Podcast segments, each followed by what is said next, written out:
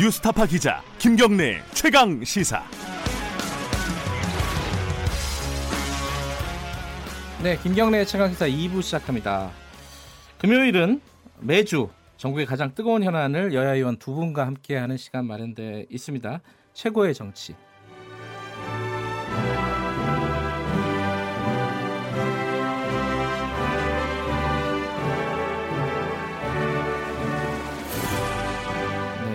성급하게 얘기했군요. 다시 한번 최고의 정치. 자, 오늘도 두 분 나와 계십니다. 자, 관록의 정치인 더불어민주당 김진표 의원님 나와 계십니다. 안녕하세요. 안녕하세요. 그리고 최고의 정치의 터줏대감 자유한국당 김영호 의원님 나와 계십니다. 안녕하세요. 네, 반갑습니다.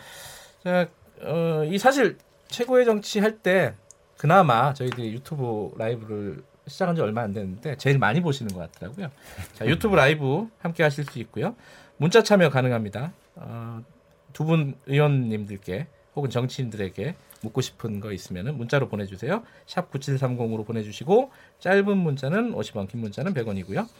스마트폰 콩 이용하시면 무료로 보내주실 수 있습니다. 어제 얘기부터 잠깐 하고 넘어가야 될 것 같아요. 어제 현충일이었습니다. 현충일이었는데 문재인 대통령이 기념사를 하면서 약산 김원봉 선생을 거론을 했습니다.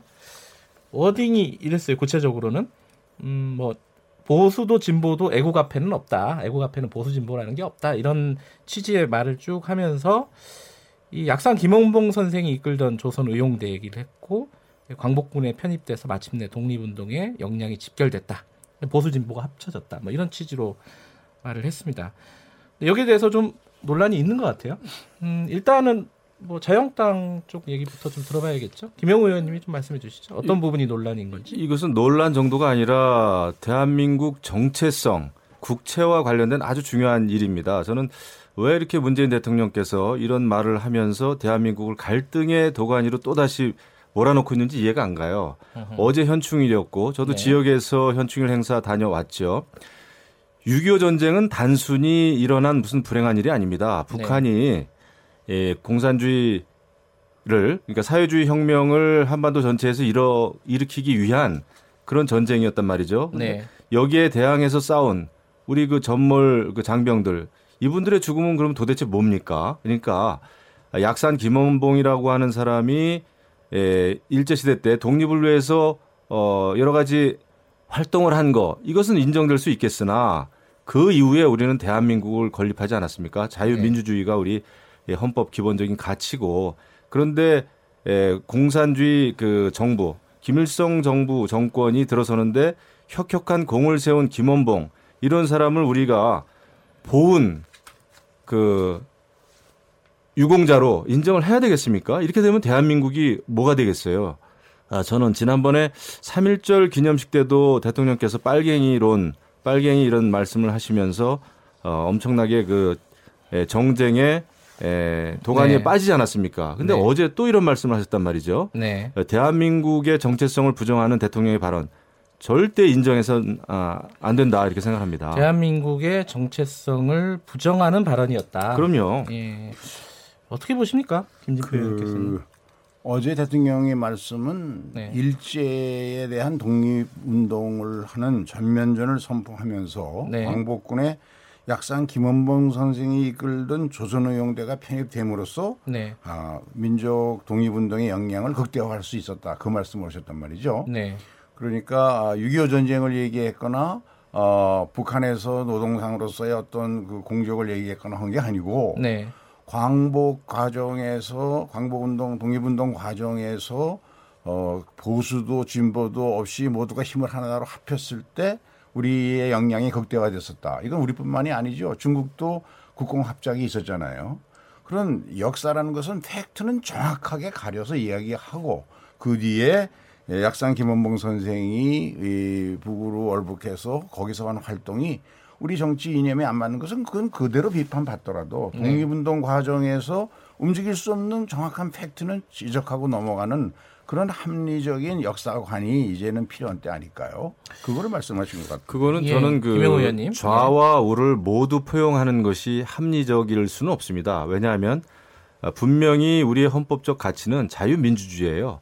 자유민주주의를 떠나서 북한의 그 김일성 정권이라든지 인민민주주의까지를 포함하는 그런 그 정체성은 있을 수가 없는 겁니다. 그것은 대한민국에 문재인, 대한 제가 말씀을 좀 맺겠습니다. 네. 예. 부정하는 것이기 때문에 더군다나 대한민국의 대통령으로서는 이런 이야기를 할 수는 없다. 저는 이렇게 생각을 합니다. 이게 얼핏 들으면은 좌와 우를 포용하는 아주 통합의 리더십 같지만은 본질적으로는 대한민국의 갈등을 불러일으키는 굉장히 잘못된 것이다. 네. 예, 사회주의 혁명을 일으키고자 하는 사회주의 혁명에 혁혁한 공을 세운 사람을 우리가 유공자라고 해서는 안 되겠죠.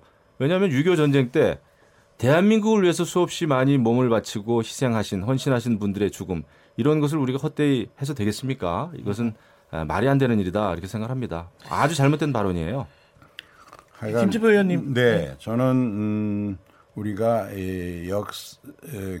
민족의 긴 역사를 지금이 어느 시점에 안경으로 전부 새파랗게 칠해서 보고 또 새파랗게 칠해서 보고 이런 것은 우리 국민의 높아진 정치의식 수준에 맞지 않는다고 생각합니다. 네. 독립운동 과정에서 약산 김원봉 선생이 혁혁한 공을 세우고 특히 우리 독립운동의 영향을 강화한 사실은 그대로 인정하고 그것을 하나의 예로 삼아서 보수와 진보가 우리가 힘을 모으자는 그런 뜻이었는데 네. 이것을 마치 약산 김원봉 선생의 북에서의 활동을 가지고 비판하는 것은 네. 저는 좀 안 맞는다고 봅니다. 뭐 6.25 전쟁 이 말씀까지만 듣고요. 6.25 전쟁을 일으킨 사람들에 대해서 우리가 포용을 해서는 그러면 우리는 대한민국이 설 곳이 더 이상 없다. 이렇게 생각합니다. 우리는 대한민국 잘 지켜서 후손에게 잘 또 계승시켜야 되는 거 아니겠습니까? 그런데 그것은 우리 대한민국 건립 정신, 헌법 정신, 자유민주주의 근간을 해치는 일이죠. 사실 대통령께 이런 말씀 드리는 것조차 좀 그렇습니다만은 이런 거는 정말 역사의 어떤 가치를 부정하는 이런 것이 막말 아닐까요? 저는 요즘에 뭐 막말 프레임 많이 씌우는데 이런 것이야말로 알겠습니다. 저는 굉장히 엄청난 일이다 생각합니다. 지금 유튜브 라이브가 끊겼었나 봐요. 끊겼다가 지금 다시 열렸어요. 이게 네. 기술적인 문제가 좀 있어 끊겼다가 열렸으니까 지금 들어오셔서 봐주시기 바라겠습니다. 제가 이거는 한 마디씩만 더 여쭤보고 제가 마무리를 할게요. 네. 근데 이게 대통령이 이 발언을 하면은 논란이 될 거는 뭐 어떤 방식으로든지 논란이 될 건 아마 예상이 가능했던 부분인 것 같은데 얘기를 한 이유가 있을 것 같습니다. 김진표 의원께서 좀 뭐랄까요? 해석을 해주신다면은 이 얘기를 꺼내가지고 얘기를 하는 게 대통령이 어떤 의미였는지 우리가 이제 6.25 전쟁을 겪고 남북이 대치 상태에 있었던 그런 역사가 있죠. 그래서 우리 국민들이 보수와 진보의 이분법적인 그런 구조, 사상, 생각 이런 것에서 벗어나기가 힘든 건 사실인데 그러나 언제까지 그렇게 하겠습니까? 우리 한반도에 그렇게 해가지고 남는 것은 결국 대립으로 인한 전쟁과 그로 인한 경제적인 피폐 이것밖에 없는 거거든요.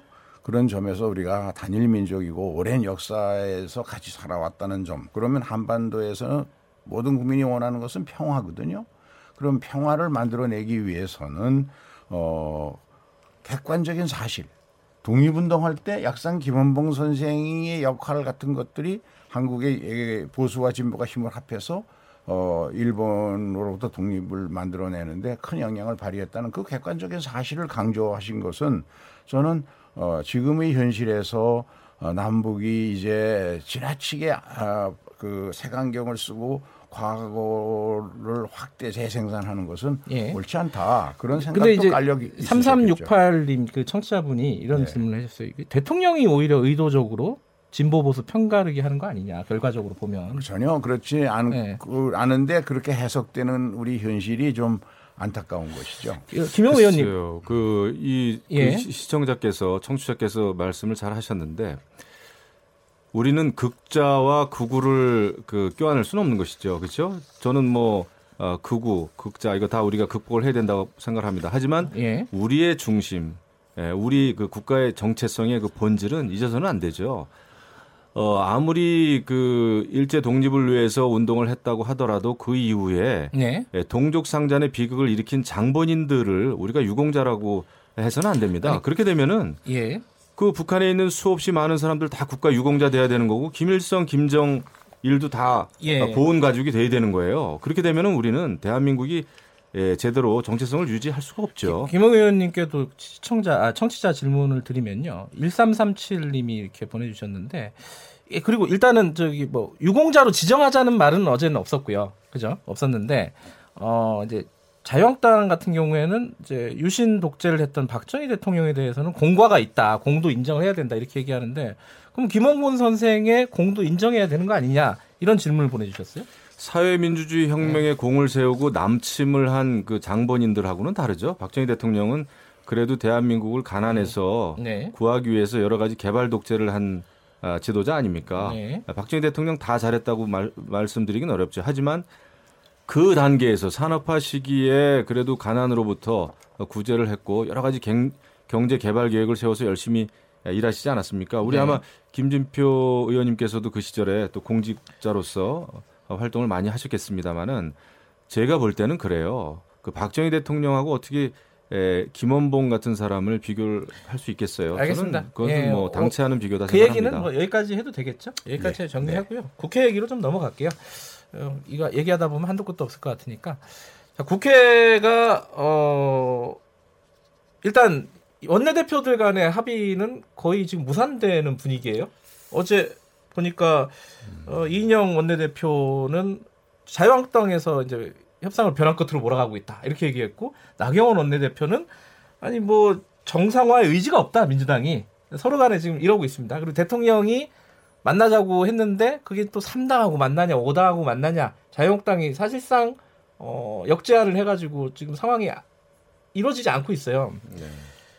국민들 입장에서는 좀 깝깝한 게 누구 책임이냐 이거 도대체. 물론 둘 다 책임일 수는 있겠지만은 서로 간에 책임이 있다고 얘기하잖아요. 그럼 이거는 뭐 김진표 의원님이 먼저 좀 말씀해 주세요. 이거 어떻게 되는 겁니까? 예, 저는 우선 황교안 대표가 청와대가 네. 제안했던 그런 5당 대표 회담 뒤에 이어서 바로 1대1 회담을 황교안 대표하고 하자. 네. 그것을 안 받았다는 건 좀 이해할 수가 없어요.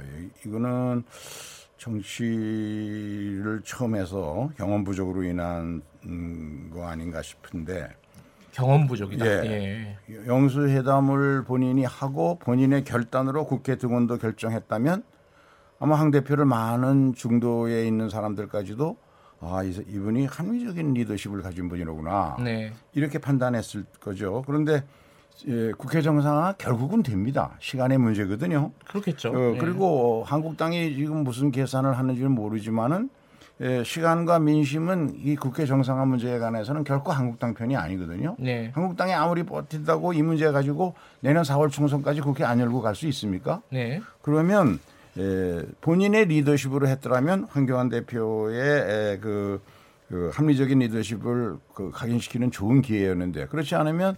결국 정상화가 이제 곧 은재가 이루어지면 그거는 원내대표 나경원의 공이 되겠죠. 네. 이런 점에서 우리 황교안 대표가 참 좋은 기회를 놓쳤다 네. 그런 생각을 합니다.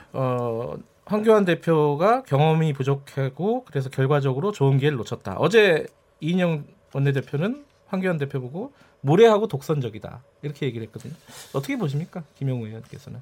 저는 그래도 이인영 원내대표 체제가 시작이 되면 뭔가 네. 좀 달라질 줄 알았습니다. 여당이. 예. 예, 왜냐하면 이인영 대표는 소위 이제 비문계를 대표해서 이번에 압도적인 표 차이로 당선이 됐는데 달라진 게 하나도 없어요. 이인영 대표는 그래도 청와대의 얘기를 좀 듣지 않고 이렇게. 여러 가지 좀 독자적인 리더십을 발휘해 줄 줄 알았는데 전혀 그런 모습이 보이지 않는다 생각하고 지금 국회 정상화를 걱정해야 될 때가 아니라 네. 정치의 정상화를 걱정해야 될 때다. 지금의 정치 상황 자체가 비정상적이에요. 그러니까 범여권 4당이 패스트트랙이라고 하는 그 강제 입법 수단을 동원해서 국정 운영과 밀접하게 관계가 있는 선거제도 또 검경 수사권 조정 문제 네. 또 공수처 이런 것을 패스트트랙에 태우지 않았습니까? 네. 이런 상황이라면은 국회가 정상화되기가 어렵습니다. 첫 단추가 잘못 끼워졌어요. 이 단추를 계속 끼우면은 더욱더 이상한 정치가 될 것이 뻔하다. 네. 이런 생각을 합니다. 그리고 5당 대표든 3당 대표든 그것을 왜 그 청와대가 정합니까? 지금 소통을 하기 위한 거 아니겠어요? 네. 편하게 이야기해야 되죠. 그리고 지금의 상황이라면 대통령께서 당대표들을 앉혀놓고 후나 말씀하실 것처럼 저는 그게 충분히 예상이 됩니다. 얼마 전에 원로와의 대화도 그랬고 또 엊그저께 있었던 국가 유공자 보훈 가족들을 만나서도 그랬고 대통령께서는 이야기를 듣는 것보다는 말씀을 많이 일방적으로 하시는 스타일인 것 같아요. 이것이 문제죠. 이런 상황에서 이렇게 5당 대표, 3당 대표 만나가지고 무슨 그 진정한 소통이 되겠어요. 그냥 일방적으로 청와대가 하고 싶은 얘기하고 말겠죠. 사진 찍고. 이것은 정치적인 쇼다 이렇게 생각합니다. 김진표 의원님은 이제 국회 경험이 굉장히 기시잖아요. 지금 4선이신데 그간에 여야 대치 국면 이렇게 국회가 문을 닫은 게 오래됐던 게 어떤 기억나시는 게 있습니까? 제 기억에는 네. 그게 2006년이죠. 2006년이요? 2005년 12월에 사학법이 이제 당시 여당인 더불어민주당에 의해서 단독 처리가 됐죠. 노무현 정부 때네요. 네네. 네. 그리고 나서 박근혜 한나라당 대표가 긴 시간 장애투쟁을 했었죠. 예. 제가 2006년 7월에 교육부 총리를 마치고 국회로 다시 돌아왔는데 예. 초선인 저를 보고 정책위의장을 맡아달라고 그래요. 예. 그래서 지금 국회가 장기간 지금 공전 중인데 네. 야당에 국회에 안 들어오는데 그럼 내 정책위장 맡는 조건으로 사학법 협상을 하게 해달라. 네. 그래서 제가 그때 사학법 협상 책임을 맡아서 전재희 그 당시 한국당의 그때는 한나라당인가요? 한나라당의 네. 정책위 의장과 1차 협상을 했고 그 뒤에 이제 한나라당에서 또 당직이 바뀌어가지고 이주영 정책위 의장하고 같이 타결을 해서 당시 김영호 한나라당 원내대표 네. 그 시절에 타결이 되면서 국회가 정상화되는데 아마 한 4, 5개월, 5, 6개월 됐던 것 같아요. 그런데 저는 이런 생각이 듭니다. 어떤 정치적 제안을 할 때는 네. 그 상대방이 못 받을 것이다라고 알고 제안을 하면 안 되는 거죠. 그런데 이번에 5+1 제안까지는 이제 이 과정을 보면 KBS와 취임 2주년 그 국민과의 대화 예. 거기에서 처음 식량 문제, 북한 문제를 가지고 5당 대표와 좀 의논을 했으면 좋겠다라고 대통령이 말씀하셨고 예. 바로 그 이튿날 5당에게 강기정 정무수석이 전부 확인을 하고 의사를 했는데 4당은 다 찬성을 했고 자유한국당의 이현승 그 비서실장이 의제를 좀 확대하자 그래서 예. 그래 그것도 확대했고 그 다음에 1대1 면담을 더 중시하니까 고민하고 고민하다가 그러면 오자회담하고 뒤이어서 1대1 회담을 한다 그러면 오자회담과 1대1 회담이 동시에 이루어지면 모든 언론은 1대1 회담에 주목하고 그것이 중심으로 보도가 되지 않겠습니까? 그런데 이거를 3대1로 역제안을 했다는 것은 청와대가 3대1을 못 받을 것이라는 걸 알고 그런 역제안을 한 거예요. 왜냐하면 이미 4당으로부터 또 어깨를 받아놓은 것을 다 알고 있는데 다 알려진 사실인데 3대1로 줄이자는 것은 거기서 두 당을 잘라내자는 건데 그거는 정치인으로서 도저히 받을 수 없는 거죠. 그러니까 3대1로 하자면 청와대가 못 받을 거 알고 제안을 한 거다. 그러니까 이거는 네.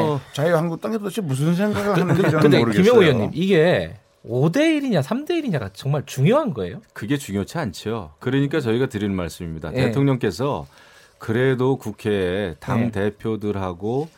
그 소통의 시간을 갖고자 하면 네.